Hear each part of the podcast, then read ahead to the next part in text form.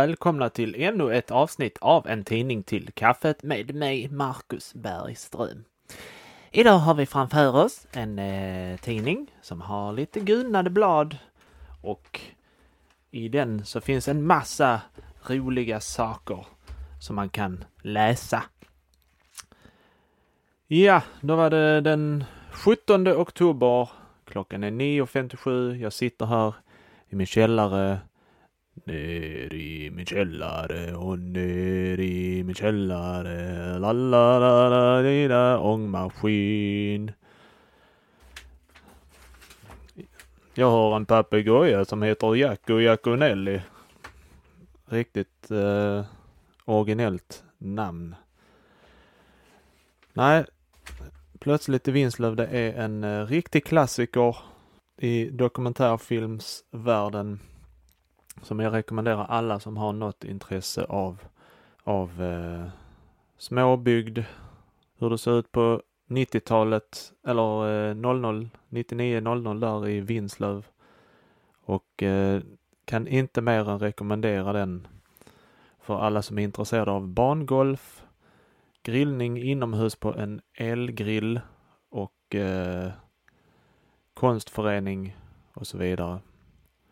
Du tar bara den här bollen. Du tar bollen, studsar den så. Du vet, man, jag vet jag kan klara det. Jag ska klara det. Nej, men den är jätterolig så den rekommenderar jag. Men nu över till vår tidning idag. Det är eh, Jönköpings eh, Jönköpings län då så har vi Smålandsbygdens tidning framför oss. Och det är från den 20 juni 1940, vilket gör det till cirka 83 år gammal. Nej, jo det blir det. 83 år gammal. Och den första artikeln vi har framför oss är Husmodersförening på lyckad sommarfärd. Husmodersföreningen på lyckad sommarfärd. Andaktsstund i Bottnaryds kyrka, förfriskningar, bad och hembygdsinstruktion. Jönköpings husmodersförening företag, företog i måndags en lyckad utfärd till Bottnaryd. Redan vid starten från Jönköpings central märktes att humöret var det bästa hos de 60-tal medlemmar som mött upp för att få en paus i, sina daglig, i sin dagliga gärning. Dagens program var innehållsrikt och givande. Färden ställdes först till Bottnaryds kyrka där kyrkoherde Löv höll en vacker betraktelse vari han berörde den andliga beredskap vi alla borde taga del i. Han nämnde om våra förfäders vackra fromhetsliv och hur de hittade kyrkovägen, något som talaren önskade att även nutidens människor skulle göra för att i den gamla helgedomen söka frid och kraft. Sedan den vackra sommarsalmen Den blomstertid nu kommer avslutat andaktsstunden och kyrkoherde Löv medryckande skildrat Bottnaryds kyrkas historia och demonstrerat dess sevärdheter vandrade husmödrarna den vackra och tack vare bildförbudet dammfria väg, bilförbudet dammfria vägen till ordföranden fru Gran, fru Grab idylliska sommarställe vid sjön Stråken. Efter ett svalkande bad varvid även de äldsta medlemmarna visade sig i god beredskapsform och sedan man i gröngräset ätit sin medhavda matsäck gav fru Grab en kort redogörelse för den stora konferens som Sveriges husmodersförenings riksförbund hållit i Stockholm några dagar i förra veckan. Där hade förekommit många givande föredrag av experter i dagsaktuella frågor. Senare på eftermiddagen kom landsantikvarien E Lönnberg ut och orienterade deltagarna i denna vackra trakts urgamla historia. Den lärorika och intressanta skildringen av ett stycke svensk hembygd åhördes med stor uppmärksamhet och uppskattades av alla. Det enda man reagerade mot var den nedslående upplysningen att våra förfäder till och med varit kannibaler, men man gladdes dock vid tanken att vi i någon mån förbättrats. Sedan eftermiddagskaffet druckits och var och en haft det skönt och vilsamt tolkade fru Karin Berner allas stora tacksamhet för att de fått njuta av en sådan dag i frid och ro på denna vackra plats hos föreningens gästfria och högt skattade ordförande. Där var det slut på artikeln. Det var väl en mysig eh, beskrivning av eh, dåtiden. Man ser eh, picknickfilten framför sig när man sitter och njuter av vädret och naturen och maten. Känner ni lukten av skinkmackan och sju sorters kakor? Mm, jag gör. Då tänkte jag att vi skulle läsa en, eh, en, en dikt antar jag att det är. Eller mer än, uh, ja det är väl en dikt. Den heter En konstig te. Den är skriven på dialekt. Så med lite reservation för att jag inte kan denna dialekten. Det är en konstig tid som vi lever i, där tössen Lados är utan till att blinka. Och den som äntligt vill följa med sin tid får ingenting glömma och ingenting försinka. Fast det går allt bra lätt, det är med tanka. och göra det som en mäting kan föranka. Väst är det människan mycket anbefallt, men det är just ingen som hinner med allt. Förresten är det inte en stor mening med, då vi gör mens vi gör på jorda och blia, om vi inte kan gå rätta till med det, som gör att så många får tia och lia, och oskyldigt, eller, oskyldigt fälla mångtusende tårar. Det är skam, skamligt folk som skroderar som dårar och göra vitt till rätt och därmed nå fram till makt och ära, ja då är la en skam. Och det som för krig har la inte stor tid med andra bestyrande våra förvrier. På lögnars produkter en lätt kan få se en orsak till dessa förskräckliga tior. Vad är det bevänt med kultur och det dära, om inte stora och små redigt väl lära? Det bästa av allt, rätt och slätt veta hut. Man då tola dålighet och snöpeligt slut. Slut på den.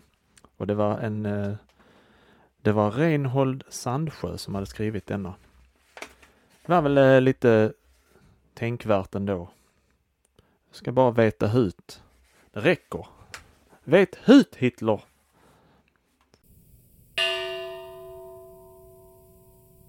Nu har vi kommit till eh, en artikel som heter Några glimtar ur sjukvårdens historia.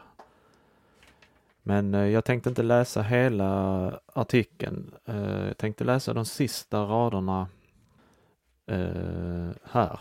Som jag vill eh, ska vara en... Eh, ja, ni får lyssna helt enkelt. Det handlar om lasarett och eh, ja, artikeln, artikelns huvudrubrik är NO 1775 intet lasarett i Jönköpings län. Eh, och så beskriver de då eh, sjukvården i Sverige, just här i Jönköping då. Men jag tänkte läsa de allra sista raderna här. Det lyder att bläddra i gamla papper är alltid intressant och historia är ett fascinerande ämne men man vet inte alltid om man ska le eller gråta. Det är glädjande att se hur tiden humaniserats och förbättringar undan för undan tillkommit, men man tänker med vemod på alla de som lidit så mycket av sin tids okunnighet och även på de som framsynt sökt arbeta för något bättre utan att lyckas övertyga sina samtida. Man kan ju också i sin fantasi försöka föreställa sig hur det skulle varit att arbeta på ett lasarett av 1700-talets modell. Kanske känner man sig då böjd att glömma de relativt små svårigheter som man idag kämpar med. Och det var slut på artikeln där. Jag tyckte bara det var så det är liksom, eh, det får bli liksom en sorts beskrivning av vad jag vill att man ska tänka på när man lyssnar på denna podcasten.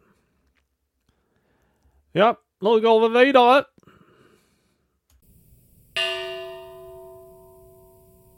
Bra husmor bär själv varorna hem från affär. I nuvarande läge är det ofrånkomligt att affärerna drar in på en del av den service kunderna blivit vana vid under årens lopp, skriver Sveriges köpmannaförbunds organ. Köpmännens uppgift är att tjäna allmänheten, men tjänandet måste ha sina gränser. Det gäller att spara arbetskraft och tid i affärerna och i detta sparande kan, man, kan allmänheten medverka. Hemsändningen av varor behöver nu inskränkas och rationaliseras. I detta hemsändande har affärerna hittills överbjudit var varann i tillmötesgående. Även de minsta beställningarna har man ansett sig bör, böra sända hem. Nu måste emellertid en annan ordning inträda och kunderna bör, bör vänjas av med att begära hemsändning av obetydliga varukvantiteter vilka de själva mycket väl kunna ta med sig. I vissa fall är dock denna hemsändning att anse som fullt legitim. En familj som bor på landet och inte har affär i närheten kan inte gärna resa till staden varje gång ett inköp skall göras. I sådana fall får man söka komma bort från ovanan att ringa omedelbart före tågets eller båtens avgång och fordra att varorna skulle sändas omgående. Det går att ringa en dag i förväg. Allmänheten kan dessutom hjälpa köpmännen genom att inte göra sina beställningar fredagar och lördagar då belastningen är särskilt stor. Ett sådant tillmötesgående kan varje husmor visa som har lite god vilja. Det är inte i första hand för köpmännens egen skull som man har rätt att kräva en anpassning från allmänhetens sida under nuvarande krigsförhållanden. Det allmänna kräver i första hand en sådan anpassning. Det är ont om arbetskraft inom handel och inkallelserna har decimerat arbetsstyrkan i de flesta affärer. Den svenska industrin behöver ökad arbetskraft för att fullgöra leveranserna till försvaret och även därtill har handeln fått släppa till arbetskraft. Ja, det var slut på artikeln där. Men det är ändå bra, bra att de försökte få lätta på trycket för köpmännen. Så får de ju lite motion också. Det skadar väl aldrig. Kriget har ju några huvudrubriker här. Jag tänkte läsa lite snabbt. Självklart är det krigs, kriget det handlar om. Eh, det låter lite så här. Med stora bokstäver står här på sidan 3 här. Vapenstillestånd kan dröja dagar. Berlin väntar på fullständigt sammanbrott i Frankrike. Så står det lite längre ner. Det kan dröja många dagar innan striderna i Frankrike upphör, meddelar de franska, den franska telegrambyrån. Franska regeringen utsåg igår befullmäktigade förhandlare med skrivelsen från axelmakterna härom innehöll ingenting om villkoren för vapenvila. Villkoren hållas också strängt hemliga och de rykten som varit synliga och vad det innehåller dementeras bestämt från auktorit, auktorit, auktoritativt håll. I Berlin förklaras att världens tålamod icke kommer att ställas på några hårda prov då händelserna i Frankrike följa av sig själva och sammanbrottet icke längre går stå att hejda. Ja, sen står det lite andra saker. Franska armén i upplösning. De tyska trupperna tränger allt längre söderut. Uh, har vi en bild på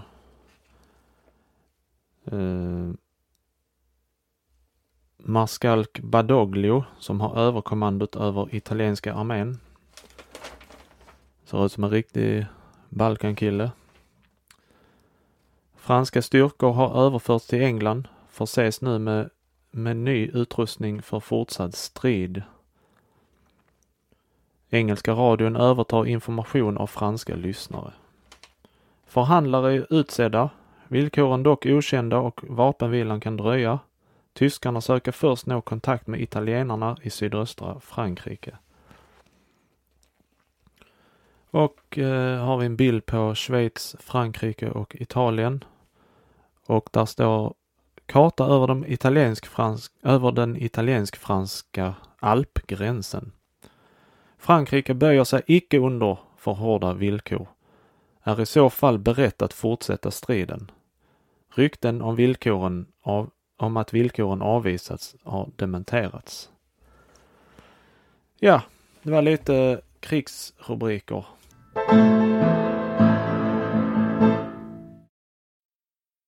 så har vi en lång artikel här med eh, som heter Sommen, underbar sjö vid Tranås. Det är lite sommartips här från Tranås. Det står så här. Bland de många sjöar, såväl större som mindre, omkring Holavedens metropol intager sjön Sommen en rangställning i fråga om idyller. Det är inte endast i storlek som denna sjö överträffar alla andra sjöar på vid omkrets, utan det är för sin oregelbundna form, egenarten med långsträckta smekande vikar, leende uddar, öar och holmar som gör Sommen till en uppmärksammad sjö, en idyll. Vad som också gjort sitt till att Sommen blivit så omtalad och beryktad är nog de många sägner om denna sjö och då i första hand sägnen om uppkomsten. Enligt denna ska urkon, ett vidunder av sagolik storlek, ha sparkat upp Sommen och dess talrika vikar. Det är således rena slumpen som gjort denna sjö så oregelbunden. Urkon fångades sedan av jätte, av en jätte som klämde en hästsko om hennes hals och insatte henne i ett berg vid Tullerum, beläget ett par kilometer nordväst om Norra Vi.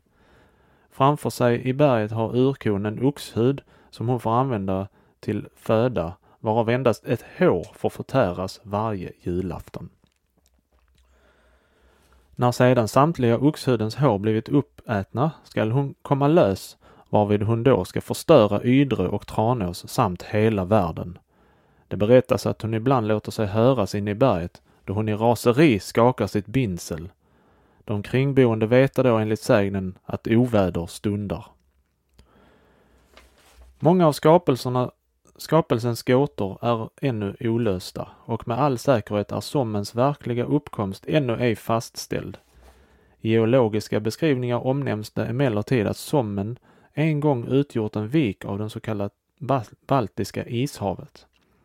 Vattenytan var då omkring 16 meter högre än den nuvarande ytan, vilket bekräftas genom att den återfinnas bildningar från denna tid.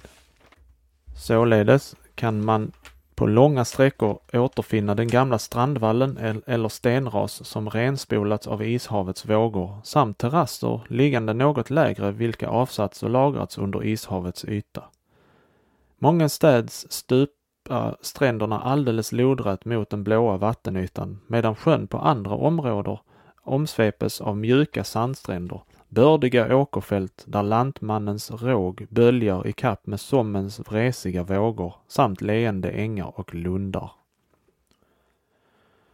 Sommen är alldeles ej ensidig till sin natur utan den är växlande, ibland vild och storslagen och ibland mjuk och vän. Här och var utmed stränderna ligga vackra lant och herrgårdar inbäddade i lommig grönska och på de många öarna samt delvis även vid sjöstranden har sommarstugor likt svampar växt upp ur marken. Det är i huvudsak Tranåsbor som byggt upp dessa små sommarvillor där de tillbringar sin lediga tid under sommarmånaderna. På lör Lör och söndagarna är det således liv och rörelse utmed de fagra stränderna, men betydligt lugnare är det dock jämfört med de föregående åren. Ty som bekant får ju inte motorbåten komma till sin användning på grund av bensinrestriktionen. Härigenom har många av Tranåsborna, vilka har sin, sina sommarvillor belägna på någon av öarna eller holmarna som saknar vägar, kommit i ett förtvivlat läge. Men ofta kan man dock iaktta medan, de stora, medan det stora solklotet rullar ner mot den djupa Holavedsskogen, hur omsorgsfullt den äkta mannen placerar sin kära blomma i en kanot, segelbåt eller vanlig roddbåt och ställer sedan färden till sitt stilla residens. Tranås unga gentlemän gör göra även samma sak fast om de ofta föredrar någon obebodd ö där tältdukarna kommer till användning om natten tillbringas på den utvalda platsen. Att ingående skildra Sommens skönhet och sevärdheter är nästan otänkbart. Det skulle taga allt för många spalter, ja till och med för många tidningsnummer och endast konstnärers pennor kunna återgiva den rätta Sommenidyllen. Men då skulle det helt säkert åtgå ris av papper. Sval, Svalöns bergformationer har mycket att förtälja, liksom de slätslipade granitöarna med sina vindvridna tallar som på sina ställen återger något av skärgårdens storvulna karghet. Berghällen mittemot Romanäs sanatorium och höjdplatån vid Norra Vi ger mäktiga intryck. De vita kyrkorna som ligger här och var talar sitt tysta och allvarsamma språk när resenären i sin farkost på de lekande vågorna drager förbi. Liljeholmens gamla vackra herrgård med målningar från 1600-talet har mycket att berätta. Omnämnas kanske dock bör att på denna gård föddes för över 200 år sedan en flicka av kaptensföräldrar som sedermera förälskade sig i sin faders dräng och blev stammoder till den i hela världen kända filmskådespelerskan Greta Garbo. Sommenbygden gömmer vidare på mycket historiskt. För över 600 år sedan vandrade en liten flicka omkring på de blommande ängarna vid Aspanäs. Det var Birgitta, senare känd med tillnamnet Den heliga. Hon tillbringade nämligen här hos sin släkting, den dåvarande lagmannen i Östergötland, några av sina uppväxtår. Det är så ofantligt mycket som är förknippat med den fagra Sommenbygden, men utrymmet tillåter ej fortsättning. En färd på sjön Sommen är oförglömmelig. Strändernas skönhet, de förtrollande bergen och öarna, den vackra bebyggelsen, det klara himmelsblåa vattnet, de vita segelfarkosterna. Sägnerna och förfäderns historia lever kvar i resenärens minne och blir ett av hans vackraste. Det var slut på den fina artikeln om en beskrivning av sjön Sommen. Här vänder vi oss eh, inåt och upptäcker mer av vad Sverige har att bjuda på. Säg som det, ni blir lite sugna på att googla Sommen nu, eller hur?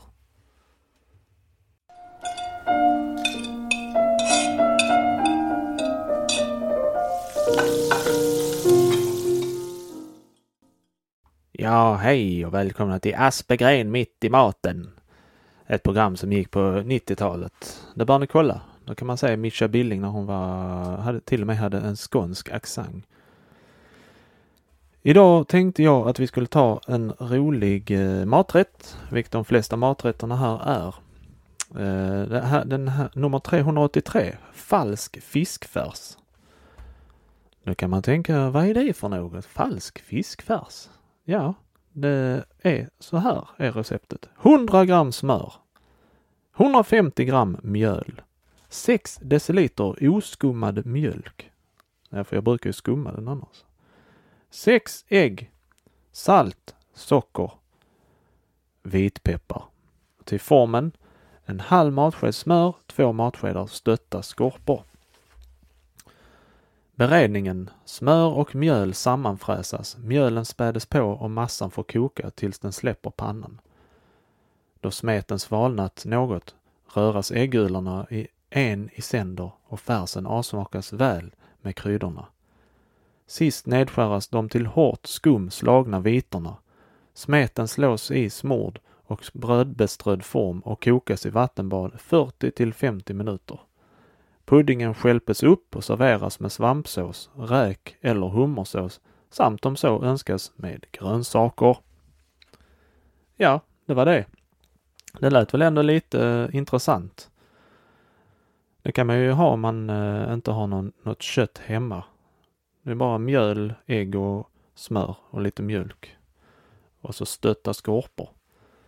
Riktig, eh, ja det känns lite som det är fattiga riddare fast i maträtt. Ja, vi hoppar brått och rått in i en begravning av eh, en, någon här som heter August Ågren.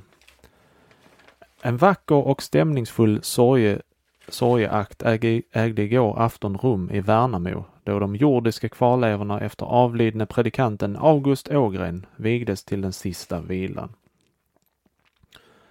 I den bortgångnes hem samlades med barn och barnbarn en skara släktingar och vänner. Här hölls en andaktsstund under ledning av pastor Martin Holmberg. Han läste bibelorden Han talar ännu fastän han är död och gjorde här till några välfunna tillämpningar. Så begav man sig till gravkapellet där kistan placerades i ett hav av blommor flankerade av brinnande ljus. Efter musik och violin och orgel av herr F Ahlgren och musikdirektör J. R. Ju höll kontrakt, pro, kontraktsprosten Hjalmar Melin griftetalet och förrättade jordfästningen. Prosten, prostens anförande var en lovsång till Gud för den trofasta tjänstgärning August Ågren fått utföra under sin långa levnad. Efter ytterligare musik sjöng pastor Holmberg ackompanjerad av musikdirektör, musikdirigent Erliot Jag är främling varpå kistan fördes till familjegraven. Här nedlades en mångfald kransar åtföljda av tack och avskedsord. Först talade sonen grosshandlaren Hjalmar Ågren, Värnamo och, må och mågen byggmästare V Sjölander, Värnamo, vilka bringade den hänsovne ett innerligt tack för hans goda föredöme i kristen tro och gärning. Vidare talade brorsönerna köpmännen Arvid Ågren, Jönköping och Erik Ågren, Göteborg samt predikanten Ander Ågren, Moheda. De prisade den gamle hedersmannens trofasta sinnelag och tackade honom under rörelse för hans omsorg. Svenska Allionsmissionen representerades av styrelseordförande, ordförande disponent J Blomdahl, Småland Taberg och missionssekreterare Martin Nordbring, Jönköping. De tecknade i korthet den bortgångne trotjänaren och veteranens gedigna livsgärning och underströk att hans budskap alltid varit fulltonigt och präglats av en orubblig gudstro. Från Svenska Alliansmissionens predikantförbund och Jönköpings evangeliska missionsförening nedlades kransar av pastor T.H. Elm, Jönköping, som i hjärtliga ordalag tackade kamraten och den faderliga vännen för hans insatser. Värnamo missionsförsamlings tack framfördes av pastor Holmberg, som på församlingens före förståndares bår nedlade en krans. Ett tack uttalades även av hemmansägaren Axel Johansson i Musle Backegård för det stöd August Ågren gav den kristliga ynglingarförening som vid sekelskiftet arbetade i Värnamo. Vidare nedlades kransar av stationsinspektören S Johansson Värnamo, resesekreteraren E Johansson Ljungby med flera. Sist lyste prosten Melin frid över stoftet och en sång sjöngs. Sorgeakten var som en gripande gudstjänst och de orden ”han talar ännu fastän han är död” ägde sin fulla tillämpning vid denne gamle gudstjänares grift. Här fick vi ju en, eh, ännu en gång riktigt bra inblick i hur en begravning gick till. Här fick jag bilder framför mig om hur det, hur det hördes och såg ut. Det är intressant. Ja, då har vi några landstormsmän som är dömda till fängelse här. Vägran att bära vapen och uniform dugde ej längre. Gävle den 19. Fältkrigsrätten vid Hälsinge regemente har för vägran att bära vapen och uniform dömt åtta landstormsmän till vardera en månads fängelse. Samtliga hade tidigare i vanlig ordning fullgjort sin värnplikt men senare på grund av religiösa skäl kommit till den uppfattningen att de icke längre kunde bära vapen. Ja, Åtta trofasta män, kan man väl säga då. Gå aldrig i vattnet omedelbart efter en häftig kroppsansträngning, andfådd eller genomsvettig, icke heller omedelbart efter en starkare måltid. Låt det räcka med några få simtag på grunt vatten om det är, den första kall, om det, är det första kallbadet för året. Svenska Livräddningssällskapet här står ju inte varför man inte ska göra det, men eh, jag antar det för att eh, de menar att hjärtat kan stanna eller någonting. Men det är ju eh, debankat för ganska länge sedan, det här med att man eh, jag tror till och med Agnes Wold sa det i sin podd, Fråga Agnes. Att eh, det, man, kan, man kan bada direkt efter man har ätit.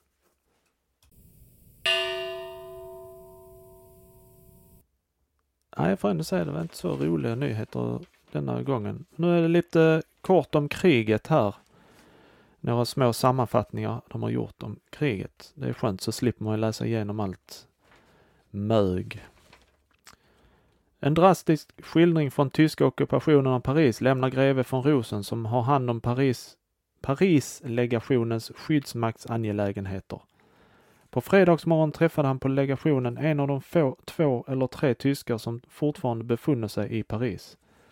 Denne vars namn var Grabowski bjöd på kaffe som man intog på ambassaden. Plötsligt befann man sig öga mot öga med en tysk officer som kom fram och föreställde och föreställde sig sant berättade att tyskarna höll på att marschera in i Paris. Uppståndelsen var stor, men kaffet räckte till även för den objudne officeren. En stund senare gick man ut. En tysk soldat står då redan och dirigerar trafiken på platsen framför deputera, deka, deputerade kammaren, medan en fransk polisman står och tittar på.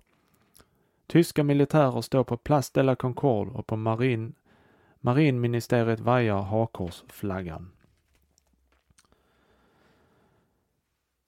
Sverige uppges ha medverkat till kontakten Frankrike-Tyskland. En initierad källa säger att Petain kunde till Hitler och hans stab överlämna sin skrivelse på den mellan krigsförande stater vanliga diplomatiska vägen, det vill säga genom att ta i anspråk skyddsmakten, vilket alltså bör vara Sveriges diplomatiska representation i Frankrike. Vidarebefordrandet torde sedan ha skett via Madrid. Hur det tyska svaret ska överlämnas är ännu inte känt. Sovjets aktion i Baltikum anser London uteslutande riktad mot Tyskland och förklaras vara en logisk militär konsekvens av läget i Europa. Framgångarna i det tyska blixtkriget har gjort klart för Moskva att större stridskrafter måste vara stationerade i Baltikum för att kunna möta ett eventuellt tyskt angrepp. Under den första veckan av kriget med Italien har på Malta 37 civila dödats och 41 blivit allvarligt skadade. Vid sitt möte på tisdagen beslöt engelska arbetarpartiets nationalråd att ge regeringen sitt fulla stöd. Det hette i dess upprop Vi står som den sista bastionen i Europa mot tyranniets hot. Vi skola försvara vår frihet och strida för våra principer.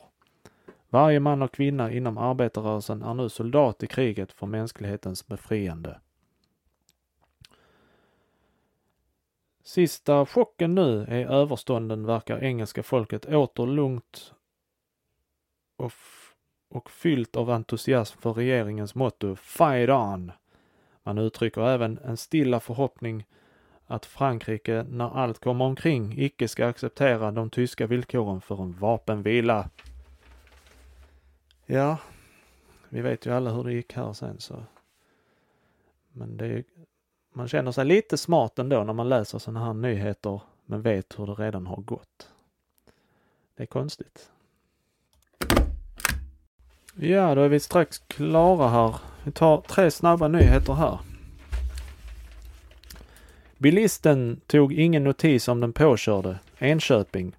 75-åriga före detta soldaten Erik Rask från Tillinge blev på onsdagen på Västeråsvägen påkörd av en skåpbil från Sundbyberg och så illa skadad att han senare avled på sjukstugan i Enköping.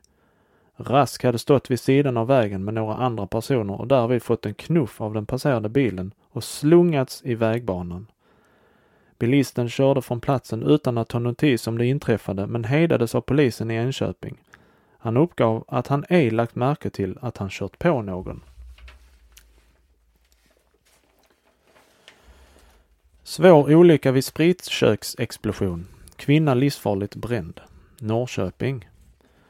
Ett exploderande spritkök ställde på onsdagsmiddagen till med en explosionsartad eldsvåda i en trävilla i Karlshov varvid 32-åriga fru Ella Olsson, hustru till möbelsnickare, erhöll så utbredda brännskador att det är ovisst om hon kan räddas till livet.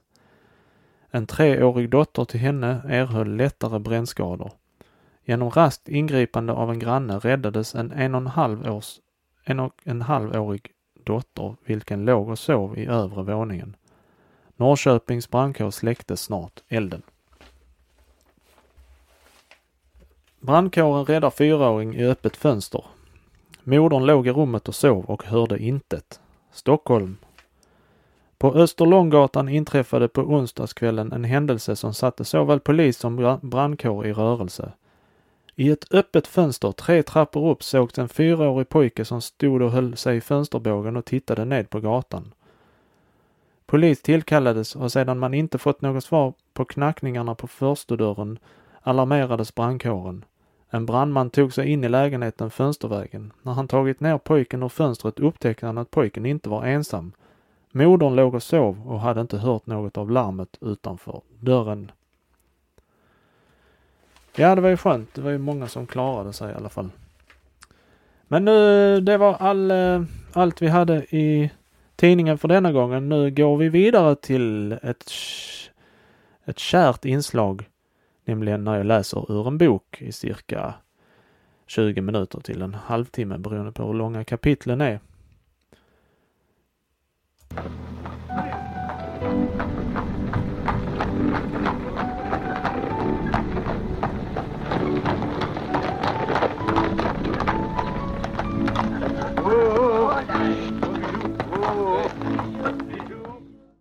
Ja, hur långt har vi kommit då? Vi har faktiskt kommit till sidan 85 och börjar på kapitlet Promenad genom Alger. Och på förväg vill jag nu än en gång be om ursäkt för att det är väldigt svårläst ibland och det kan bli lite hackigt.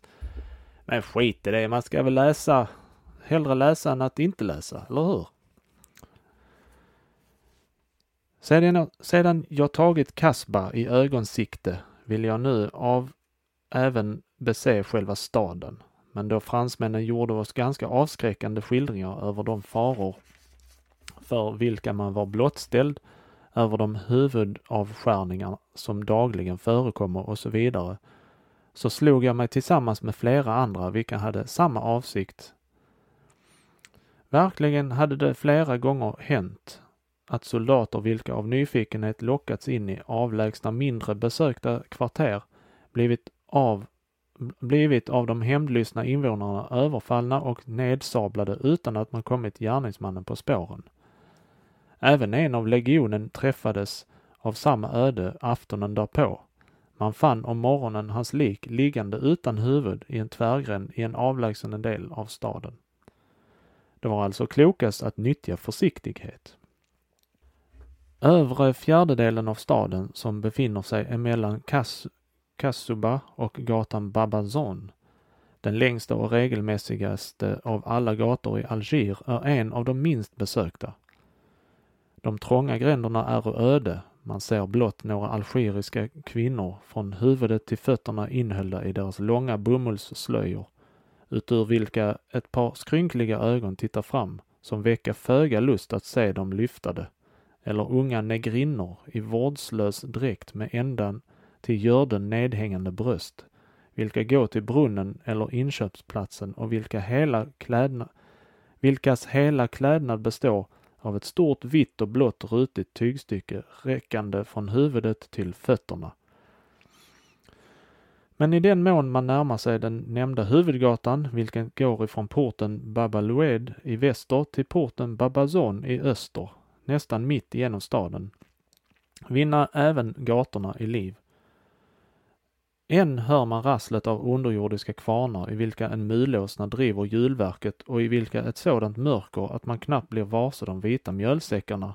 Än hör man ropen av en aktionär som på en liten offentlig plats, omringad av araber och svarta, på arabisk dialekt uppstegrar en mängd haikes och bernus, kokkärl och kvinnoprydnader än nalkas man en barberarstuga där en morisk barberare offentligt för publiken lägger sin skickliga, skicklighet å daga i det han med en bred rakkniv avrakar på en gång både skägg och huvudhår på en beduin som tåligt lagt sitt huvud mellan hans ben. Här finnas torg och kvarter vilka är egna uteslutande för några bestämda för någon bestämd handelsartikel. Andra varest alla möjliga varor utställas bland, blandade om varandra. Här ser man en hop beduiner med smutsiga svarta bockskinnshudar, varuti de lik, lika som i läderflaskor föra söt eller vanligen sur mjölk till salu. Där ser man andra blandade med negrinnor hukade på gatan, vilka alla lägger fram i korgar ett slags avlånga bröd av olika storlek och finhet vilka de själva bakar i sina hus. Här är pomeransmarknad, vares tungt belastade kameler avlastas, avlastas de uppfriskande frukterna från Belidas och Titeris planteringar.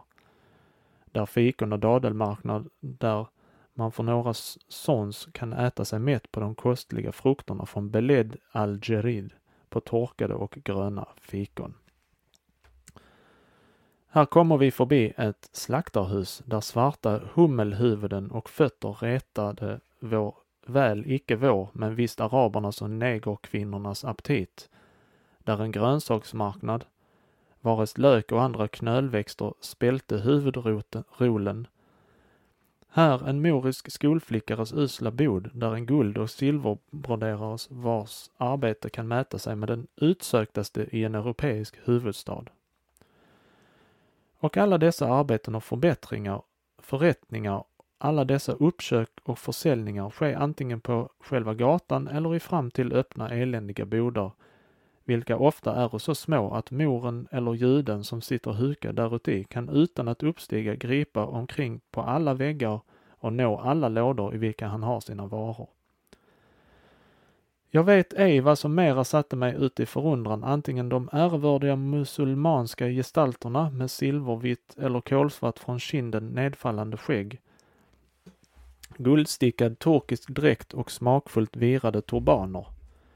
Dessa äkta asiatiska figurer, vilka jag såg sittande i en stor del av dessa bodar, eller beduinerna, vilka vil, beduinernas vilda skepnader med deras afrikanska teinte och deras skarpa blickar när, när de sittande på tungt belastade kameler eller åsnor ropade med skrikande, hesa struptoner sitt Balek, Balek! eller Guarda, Guarda.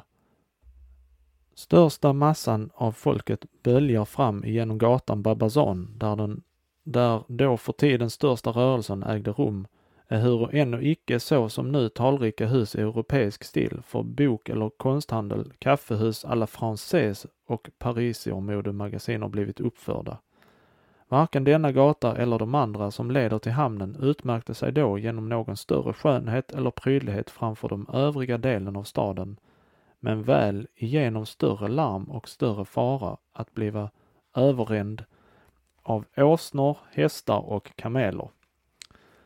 För att undgå denna fara måste vi flera gånger taga vår tillflykt in på sidogator eller något av de då ännu talrikare arabiska kaffehusen. Kaffehus, skolor, musik.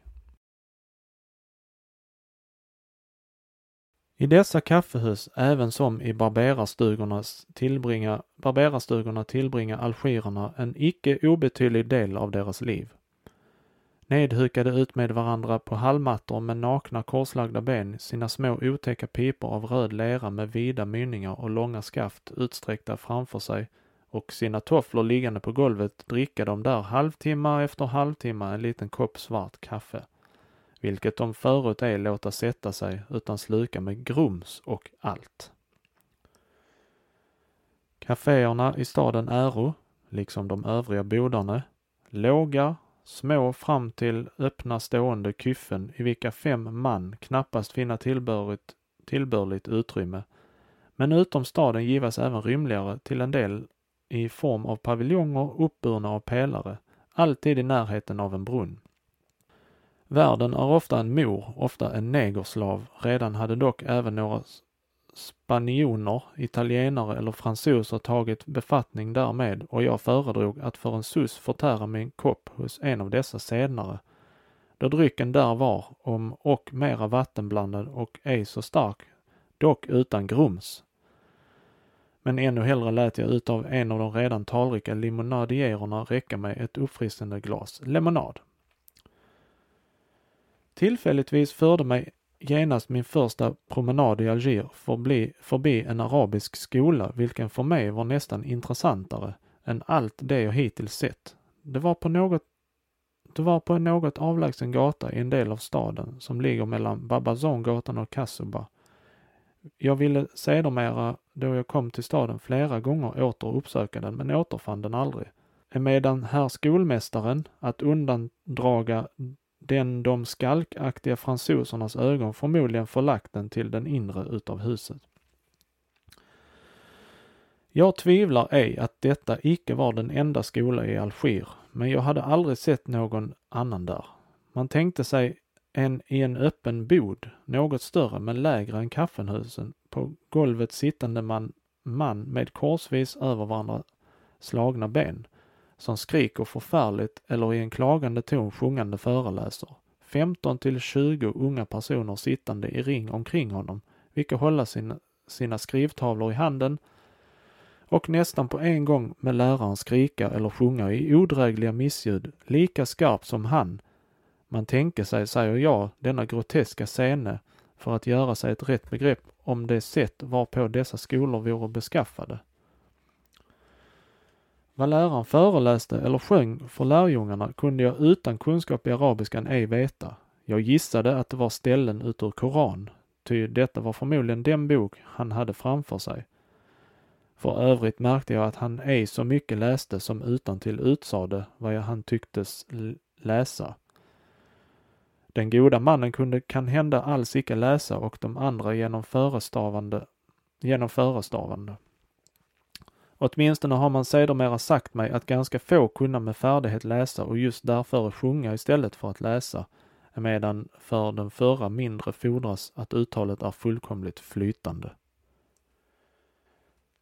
Hade skolan givit mig ett dåligt begrepp om algirernas vetenskaper så gav mig den musik jag hade lyckats höra på Stora torget ett ännu sämre över deras konst.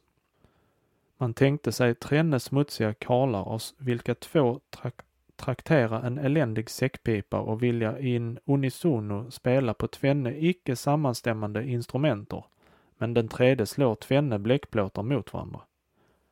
Denne, dessa tränne instrumenter ackompanjeras av en stor trumma vars de, hesa ljud emellanåt var fjärde eller femte minut låter höra sig, men som ännu oftare eller varje minut slås. Vanligtvis rycker den ene musikanten den andra med sig eller god, go, efter godtycke och denne måste så gott han kan giva efter för den första som har för brått med takten. En sådan musik ljuder så som när man stämmer av en dålig orgel och om Josua hade slika musikanter i sin här är det ej att undra att murarna av Jeriko därvid störtade omkull. Men trots detta gräsliga avgrundslarm, vilket gör denna arabmusik odräglig för bildade öron, är dock vanans och smakens makt så stor att algerarna föredraga den för den skönaste europeiska musik och tror fullt och fast att de förstår sig vida bättre därpå än fransmännen. Dessa musikanter låt höra sig år ut och år in med i synnerhet vid vissa fester, vid bröllop, omskärelser och så vidare på gator och offentliga platser. Men i moskéerna tillåter man dem aldrig inträda och deras konst blir ej vid någon religionshandling tagen i anspråk. Kan hända fruktar man, som en resande uttrycker sig, man kunde därmed skrämma Mahom, Mahomed upp ur sömnen. Moskéer, hus. Efter det jag sett en arabisk skola vill jag även bese en arabisk kyrka eller moské, ty den i vilken vi lågo i vilken vi lågo syntes mig då den blivit omskapad till kasern icke mera giva någon trogen bild av en sann El Jama, arabiskt namn på en moské. Då mina kamrater icke hade lust att med mig uppsöka en sådan gick jag på en höft alena genom flera gator tills jag ankom till en stor dörr, varest flera musulmän inträdde sedan de avdraga sina tofflor. Jag förmodade detta var en moské och jag bedrog mig icke. Jag avdrog likaledes för att rätta mig efter turkarnas bruk mina skor och gick då endast tre till fyra personer vore inne utan fruktan eller hinder omkring. Det inre av denna moské var ganska enkelt och skilde sig föga ifrån våra kaserner. Den liknar så där tämligen en liten sockenkyrka hos oss, endast med den skillnad att istället för bänkar eller stolar är halmmattor utbredda på stengolvet, på vilka musulmännen ka kastar sig då ned för att bedja.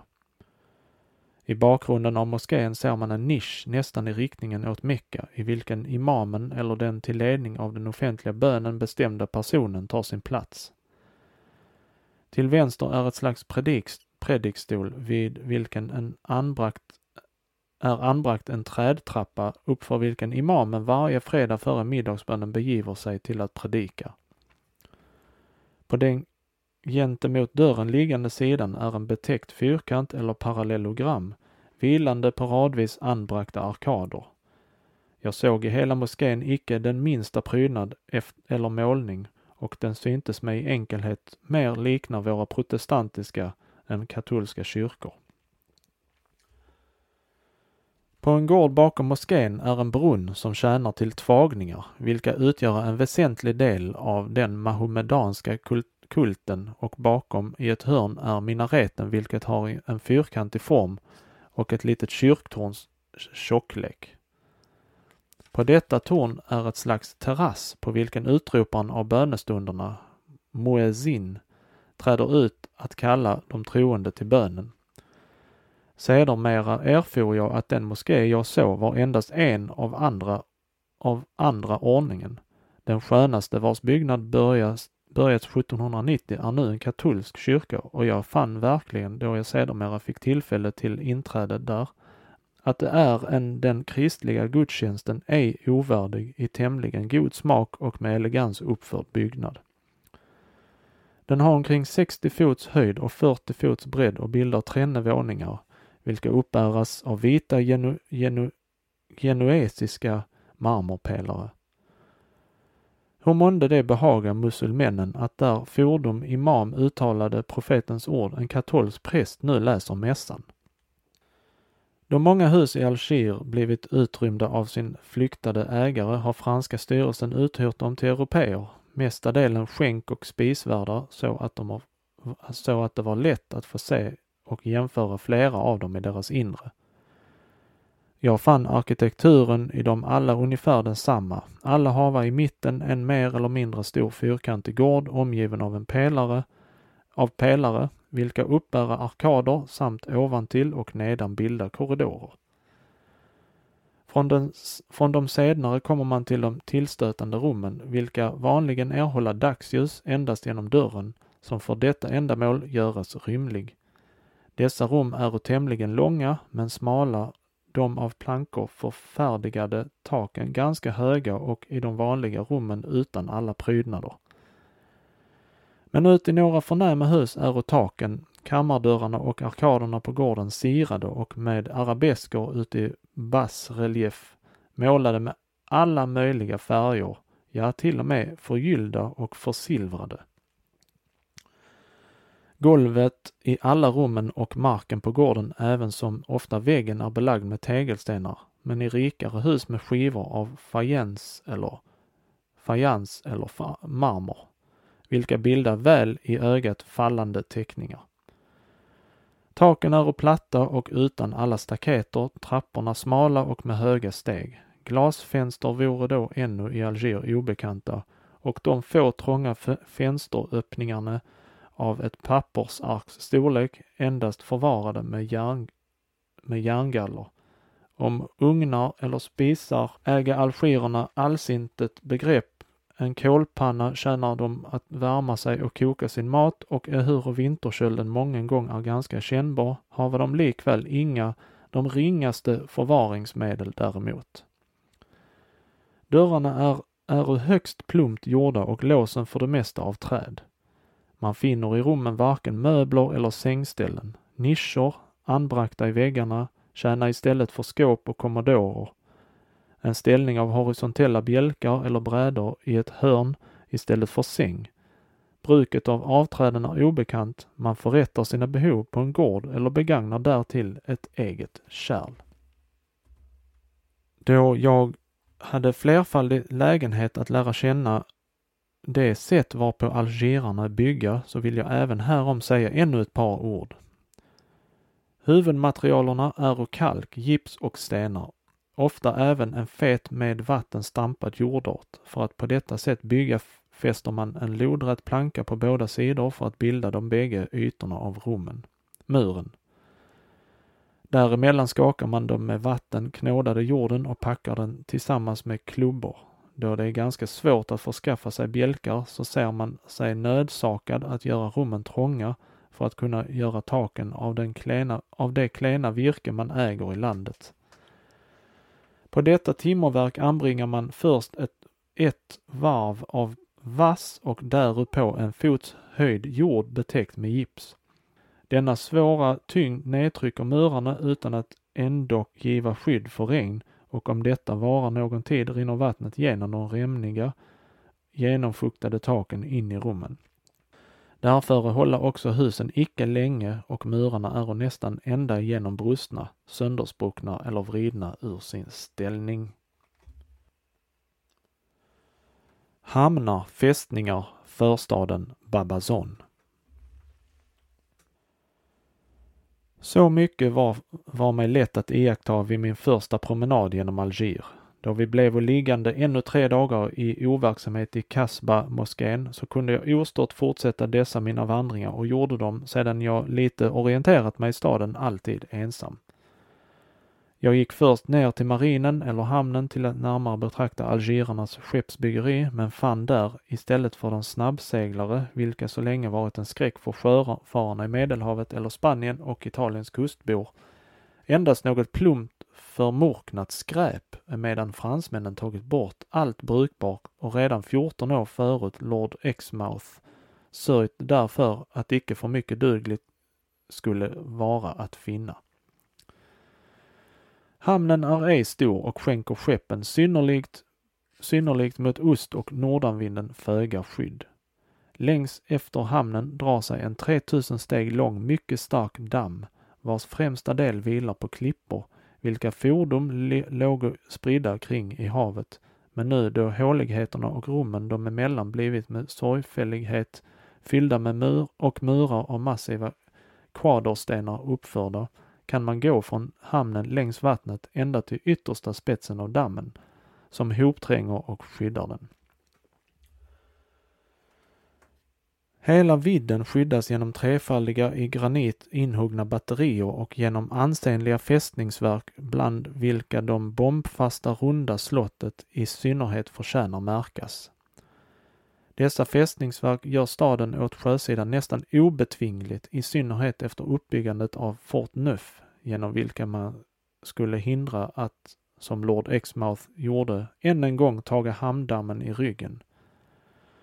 Utom detta nya fästningsverk som är beläget vid bakre sidan av hamnen i nordvästliga änden av staden finnes på den västra sidan ännu tvenne skansen Fort 24 Öre, vilket om jag riktigt blivit underrättad har sitt namn därav att den en gång uthärdat en beskjutning i 24 timmar. Och skansen Fort Anglais på östra sidan åter försvaras inträde till staden ner vid havet genom Fort Babazon och längre upp utav Fort de l'Empereur på det med Caspa jämnhögt liggande berget. Det sista säges blivit byggt av Dejen på det ställe varest kejsar Karl den femte på sin olyckliga expedition år 1541 hade sitt tält och har nyligen i synnerhet därigenom blivit viktigt att det öppnade för fransoserna vägen in i staden. Alla dessa fästningsverk är mycket fast byggda av massiva kvaderstenar. Vad som vid mina promenader gjorde mig mest nöjet var förstaden framför porten Babazon, vilken även sedermera då vi för, förlades på landet och inträdet, inträdet i staden blev oss nekat var för oss tillgänglig. Utom några restaurationer för Spahis och Chasseur d'Afrique, vilka i grannskapet hava en kasern, är allt här på beduinsk fot. Här är den stora öppna plats där beduinerna som komma till marknads lägrar sig över natten under bara himlen med kameler, mulåsnor och hästar. Här är en rad av bodar varest endast beduiner, öknens äkta och rättskaffens söner driver handel, en handel som förnämligast består av landsprodukter och dessutom korgar, lerkärl, lerkärl, gammalt järn och rep. Vad som likväl mest roade mig var gårgöken, vilka hölls på öppen gata av beduinska män eller för det mesta av negrinnor och vares de beredde och serverade åt öknens söner den kostliga sorban, pilau och couscousu. Man tänkte sig en rad av svarta kvinnor på sidan om vägen sittande på hycklorna, var och en med en fyrpanna framför sig på vilken stå åtskilliga lerkärl, vilkas rökande innehåll så fängslar den för förbivandrande beduinerna att han till och med nedstiger från sin åsa och nedsätter sig på vägen för att därvid hämta vederkvickelse. Men han ska aldrig låta sig serveras en full tallrik innan han genom en prof som han med fingret förser, förer till munnen har förvisat sig det kokerskan uti i konstfärdighet ej står tillbaka för hans Suleima eller Fatima.